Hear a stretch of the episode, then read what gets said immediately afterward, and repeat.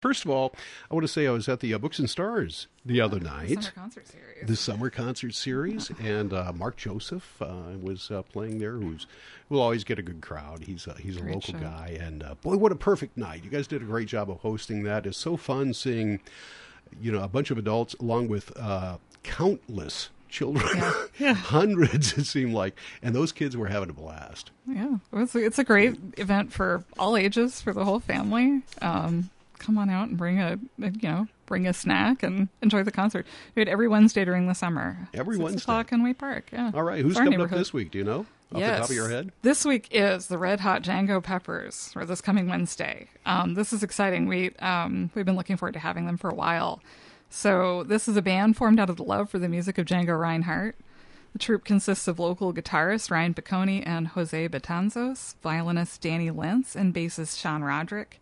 The ensemble is slowly being recognized as one of the up and coming hot club groups in the Twin Cities. So this is pretty exciting. Love it. Yeah. I, I just love that hot club sound. Uh, Right? uh, Paris in the uh, in the 30s with Django Reinhardt. Uh, and what's the name of the the Red Hot? Jan- Red Hot Django Peppers. Love it. Where's that going to be at? That's in Way Park. That's in Way Park. Yep, again. Everyone right. Mm-hmm. is going to be in Way Park for that's been working out really well for us this summer. Um, we kind of, as you noticed, we kind of rebranded the concert series last summer, so now it's the summer concert series. Mm-hmm. Um, was known as Books and Stars for a long time, but we found that people didn't really always know what it was based on what we were calling it, um, and sometimes had a hard time remembering where it was because we went back and forth between a couple different parks. So we settled on Way Park because it's just been a really fantastic location. Um, That is such a good venue. I mean, oh, there's you can the, the showmobile is parked kind of by the uh, near the playground equipment, Mm-hmm. but plenty of enough room to get a bunch of chairs in there. You've got the red chairs. always You've got the red chairs the uh, kids. It was fun seeing um, uh, Mark Joseph have kind of a jam session. Yeah. Even though he's on the stage by himself, there were kids on the drums and playing the. Uh, xylophone or whatever whatever Oh, yeah. that is The music in the background. they were just having a blast doing that, the little kids. So a good time, and I got to catch the uh, Red Hot Django Peppers. Definitely see you with that one. That one's going to be a blast. What else is happening So- uh, at the library? Well, um, do you remember last summer? And I'm sure that you do. that we were aiming for a thousand summer reading signups by the end of summer. Yes. We came in like right at the end, and we were pushing. We, we didn't quite make it last summer. By the 4th of July this year, we were at 1,111. So it's our biggest cheer ever. Oh boy, one's right. across the board. Well, we Good we yeah right.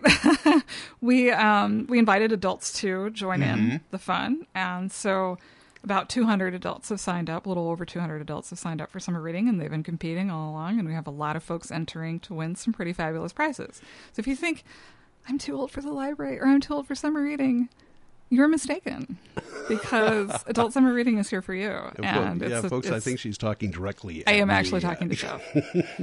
if I could get a little station competition to see if you guys can uh, compete for prizes. You know, there's a there's some going. books that I would like to read that Yeah. are kind of on my list I'd never read, and I'm sure you have them. So I'm going to make them. that list, and I, I'm going to do some Why? summer reading. I'll be in today. Okay, I'll see you later. and you know, you actually don't even have to read for all the challenges. You can substitute reading for every challenge, but a lot of the challenges are about getting out and enjoying activities in the Mm-hmm. community. So go to a baseball game. Counts, There you go. right? So you might already be. Uh, You might have already run the bases and you don't even know it. Can I do these in retrospect, or do I have to start You, now? nope, you can go back and take credit for everything you've been doing since you came to us. So like we really, reading. and, really- and you can substitute any challenge if you're like, I don't want to try a new recipe. I want to read for 20 minutes. You can do that. All right. And you get credit for that. And then you can enter to win some prizes from some really wonderful local businesses. And uh, and of course you can collect the limited edition um, artist series summer reading button swag, right? Wh- which are made by library designed by people. made by staff, designed by Rocky Casillas, local artist extraordinaire. So right. yes, Good stuff. Yeah, so come on and join the fun.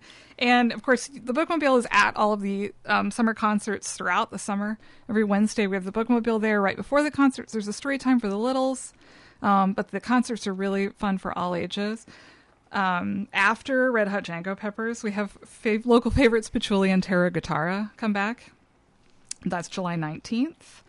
Um, and that is a soulful fusion of blazing Spanish and world guitar instruments, heartstring tugging lyrics, lush vocal harmonies, and epic folk rock anthems. All right. It's a great group to get dancing. To. I have not. Uh, I have not seen them. Oh, they're wonderful. I'll have to check it yeah, out. We've we've had them, I, th- I think, every year for quite a while. Mm-hmm. They're, they're pretty popular. Um, after that is one that I am especially looking forward to. They're a little new to us. We've had them last summer. Um, we'd love to see a lot of folks out for them this summer too. That's on July 26th. That's Cash and Carry. Um, it is a two part group. Um, Kashimana is a mother musician, vocalist, composer, producer, and teaching artist with a rich, soulful blues voice that soars through their original con- compositions. The name Kashimana means that's their heart, and you can hear Kashimana's heart beating in the compelling sound of their music, which is an exploration of soul, R&B, folk, Afro-funk, and more. Kashimana often draws from their Nigerian heritage and experience growing up in Nigeria and Kenya and living in the United States. She por- performs as a two-person band with Carrie. All right. Cash and Carry. Cash and Carry. Yeah, I like that. And that's on the 26th. Okay. And the last band, the last concert to round out this season um, is on August second, the Rich Lewis Band, and that is a collection of some of the finest musicians in Minneapolis. They play a wide range of musical styles rooted in a soulful sound. Been playing around the Minneapolis area in various bands for 50 years. And you know, we love feedback from the community. And we want to hear how the concert series has been going for people. I've noticed about 150 to 200 people at each one this year. A really diverse range of ages and mm-hmm. people enjoying lots of. I mean, as I've been talking about, like the music, there's a huge variety in music, right? Um, so let us know what you want to hear that you haven't been hearing. Maybe more dance hall, maybe more New Orleans bounce, maybe klezmer punk. You know, what could we be bringing in? Or maybe more cello. I don't know. We have cello, if that's what you're looking for, coming up on July 18th in the atrium. We have a cello performance. All right. Have to, have to- that's what everybody's yelling for. More Right. cello. Well, you We know, more this is the International Cello Institute has had a long history in town, um, enriching students' musical lives. So we're looking forward to hosting a concert, and that is the 18th at six o'clock. and, and next year, viola. Oh, right. More viola. So we'll, we'll work on that next year. But uh, for this, this is the year of the cello. You know, I think we actually have some. We do this summer, right, uh, Jeff? Do Ri- you? Yep, yep. You wouldn't believe it. Vintage Band Festival performance by the Northfield Early Music Ensemble on the 25th All in the right. atrium. So this one's not in Way Park. The last, the cello is the atrium, and the Northfield Early Music Ensemble. This is music of the Renaissance and Baroque eras. Mm-hmm. Eras, um, and I see vol- viola listed among the instruments here. So Well, there Violin, you have it. viola, piano. This could be the year of the viola as well. I see actually an instrument called a sackbut. A what? You're going to have to come to the show and find out. I know if I want to find that. and recorder. I'm going to look up. I'd actually, I should have probably looked that up before I read this. I'm not sure what that is, but it's an ancient instrument, I think. okay. So this is part of the 2023 Vintage Band Festival. Mm-hmm. Um, we're delighted to host them.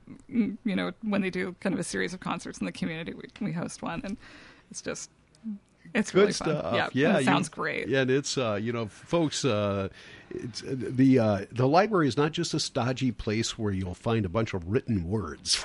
Right, exactly. It's everywhere throughout town. It's music. It's artsy. It's all things everything. yeah, if you're not into words, I mean, we've got other stuff for you. it's pretty great. Um, Uh, once again, Natalie Draper is with us, who is the uh, director of uh, library services uh, for Northfield. What else do you have going on? well, I have a little uh, PSA for you today, actually, a little public service announcement. Yeah, so um, since we just cel- celebrated the fourth, um, and another anniversary was recent, uh, recently happened. Did you know that the Freedom to Read is 70 years old? That is the Freedom to Read statement, actually. I didn't know that. What is that? This was a joint statement that was issued by the American Library Association and what has become the Association of American Publishers, June 25th, 1953. So, why then? The McCarthy era censorship was rampant, and these organizations saw that the First Amendment was under attack. Um, pressure was put on publishers and libraries to censor materials, and the statement that they put out together was as vital now as it was then. Uh, we believe that the freedom to read is essential to our democracy, and it is continuously under attack. Private groups and public authorities in various parts of the country are working to remove or limit access to reading materials, to censor content in schools, to label controversial views, to distribute lists of objectionable books or authors, and to purge libraries. The Office of Intellectual Freedom of the American Library Association documented 1,269 demands to censor library books and resources in 2022, which is the highest number since they started keeping track. You know, that uh, thinking back 70 years in that era, you can believe that that was happening at that time Right. and which led to the act. You think, how could that happen in this day and age? Well, it's happening Yeah. in areas of the nation. It's happening in this day and age still. Mm-hmm. So uh, good for the Freedom to Read Act. The Freedom to Read statement. So this is a statement, and a lot of um, libraries and municipalities or kind of states are renewing their support, reaffirming their support of the statement because as it's shown that after 70 years it is still as relevant as it was then. Um, it just in the first six months of 2023, 30% of the unique titles banned were books about race, racism, or feature characters of color, and 26% of the unique titles that have been banned had LGBTQ plus characters or themes. There are there's acts of legislation throughout the country aiming at um, censoring materials, and so this is just my my soapbox for you to invite you to join us this morning, maybe for coffee and conversation, and come and talk to me about it, um, or fight me about it, whatever. come on out nine o'clock, bring a mug, um, or enjoy one on us. Um, a question. yeah. Have, has Northfield Public Library, since you've been there, have uh, have, have there been uh, attempts or questions? Have you ever been uh, approached to say, "Hey, this book shouldn't be there. Let's ban it"? Oh, sure. We've really? had- Does that happen? Yeah, we've had some. I mean, people people have a right to express their concerns, and so I don't want to say that that's you know there aren't there aren't um, the kind of concerted efforts that you see in other communities where you have like a whole large group of people coming to um, kind of bombard you with challenges, and I think that that's kind of been the approach. It's sort of like a viral social media has really, I think, helped organize people around that a little bit. Um, so we haven't we haven't seen that kind, but people Good. people have always um, expressed their concerns about something that's in a library. Library programming is something that gets a lot of attention too. Mm-hmm. Um, Hmm. sometimes people object to it. Okay. Yeah. All right. Uh, anything else you'd like to mention while we have you in? Well, you have me. Yeah, actually, a real quick note. Got a second? Yeah. Um, so we will have some really exciting news soon on the status of the public art, art opportunities that we were talking about here a few weeks ago. We had 19 proposals for Artists on Main Street and 12 for the Hispanic Heritage Month banners. Um, there are just so many creative and talented people here in Northfield um, that it's just such a joy to be able to celebrate them through public art here. Um, so one project that we have coming up that after, well, before those are announced, um, is uh, Cecilia Cornejo. Um, she's a Carleton professor and an artist, and she has been collecting reflections on home from residents of Northfield and Lanesboro and Red Wing. And she's compiled these into a sonic archive. We will be installing sort of listening stations around town where people can access these recordings.